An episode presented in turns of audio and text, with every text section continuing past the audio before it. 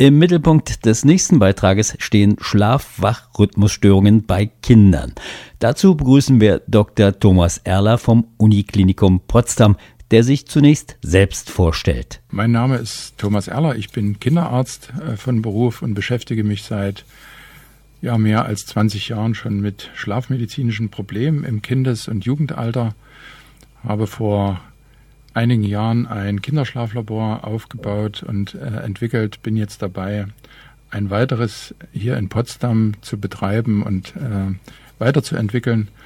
Ja, und bin heute hier, um Fragen zu schlafmedizinischen Problemen im Kindes- und Jugendalter zu beantworten. Sind denn Kinder in gleichem oder ähnlichem Maße wie erwachsene Menschen von Schlaf-Wach-Rhythmusstörungen, wie wir sie in den äh, vergangenen Sendungen ja schon behandelt haben, überhaupt betroffen? Wir sagen als Kinderärzte ja immer, Kinder sind keine kleinen Erwachsenen und das gilt durchaus auch für die Thematik Schlafstörungen und Schlafprobleme. Das hat einfach etwas damit zu tun, dass Kinder, wenn sie auf die Welt kommen, eben nicht einen geregelten Schlaf-Wach-Rhythmus, der von Hell- und Dunkelheit geprägt ist, leben können bzw. Ähm, mitbringen, sondern dieser Schlaf-Wach-Rhythmus ist im Wesentlichen gesteuert äh, durch Hungergefühl. Und dieser stabile Schlaf-Wach-Rhythmus, ähm, der von Hell- und Dunkelheit gesteuert und geprägt wird, den wir im Erwachsenenalter kennen, den muss das Kind sozusagen erst noch erlernen bzw. entwickeln.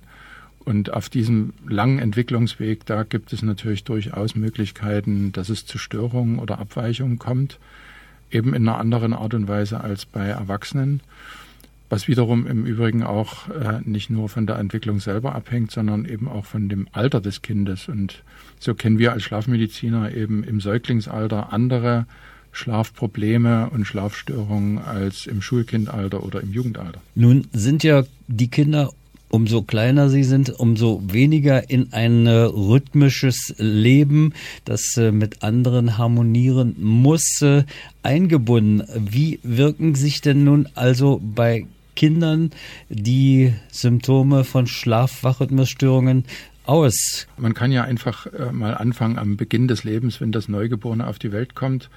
Ähm, dann ist natürlich nach einer gewissen Zeit auch die große Freude der Eltern unter Umständen dadurch getrübt, dass eben das Schlafwachverhalten des Neugeborenen oder jungen Säuglings nicht mehr mit dem Schlafwachverhalten der Eltern zusammenpasst und dass wir wissen, dass entweder Mutter oder Vater dann äh, in der Nacht gefordert sind, wenn das Neugeborene wach wird, Hunger hat und versorgt werden möchte.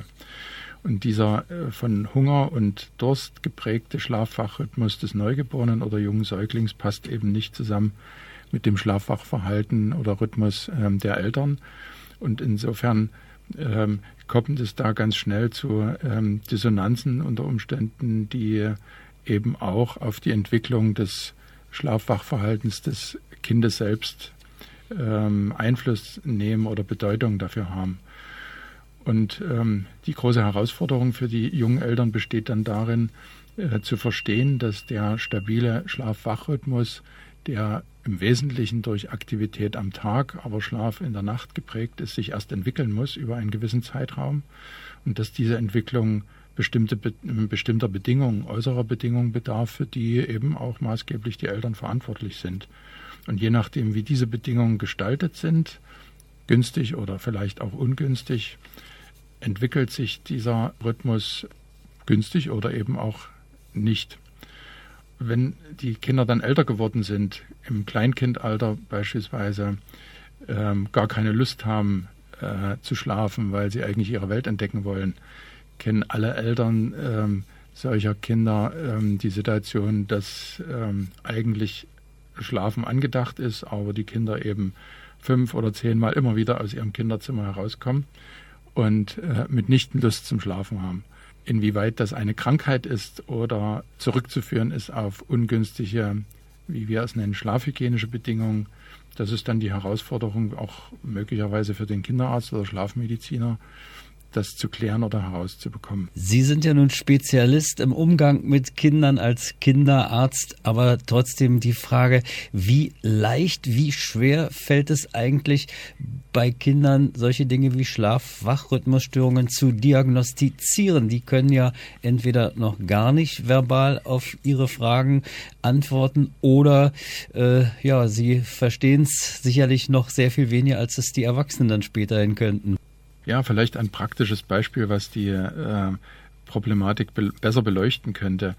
Wenn ähm, die Familiensituation ähm, eben so gestaltet ist, dass die, das Schlafwachverhalten des Kindes ähm, offensichtlich gestört ist, dann brauchen wir einfach genaue und detaillierte Informationen, wie läuft der Tagesablauf eines Kindes eben ab. Wir ähm, bitten dann die Eltern, uns einen möglichst objektiven, über längeren Zeitraum äh, geführten ähm, Schlaf-Wach-Rhythmus aufzuzeichnen, also ein Schlaf-Wach-Tagebuch zu führen. Das heißt also, wir wollen wissen, wie ist der Tagesverlauf ähm, des Kindes hinsichtlich seiner Nahrungsaufnahme, seiner Aktivitäten, wann ist es wach, wann äh, beschäftigen sich die Eltern mit dem Kind, ähm, was macht das Kind unmittelbar vor der eigentlichen nächtlichen Schlafenszeit, wie ist da die Ernährungssituation, die Aktivitätssituation, was machen die Eltern, wenn das Kind nachts erwacht wie verhalten Sie sich? Ähm, bieten Sie beispielsweise interessante Dinge äh, dem Säugling an?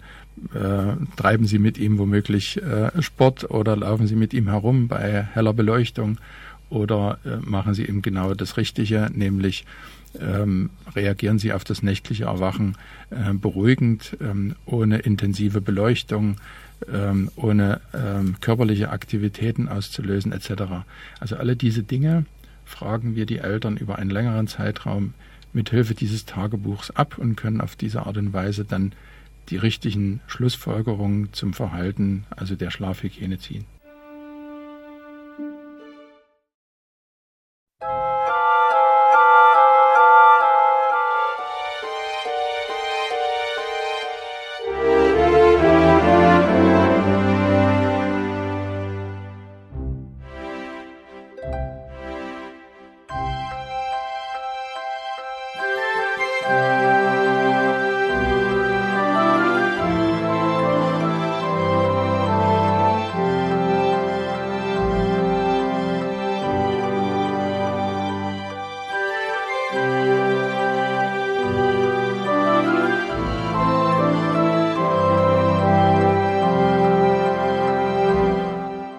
Der Sandmann-Podcast ist eine Produktion von Blinzeln Media.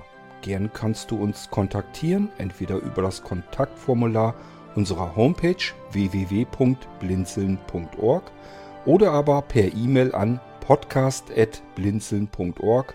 Immer dran denken, Blinzeln schreibt man in unserem Fall mit einem D in der Mitte.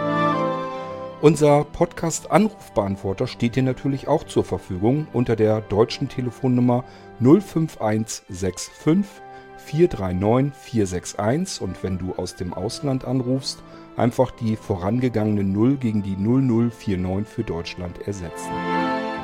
Wir bedanken uns ganz herzlich, dass du den Sandmann Podcast verfolgst und freuen uns auch, wenn du beim nächsten Mal wieder mit dabei bist. Bis dahin alles Gute, eine schöne Zeit und schlaf gut.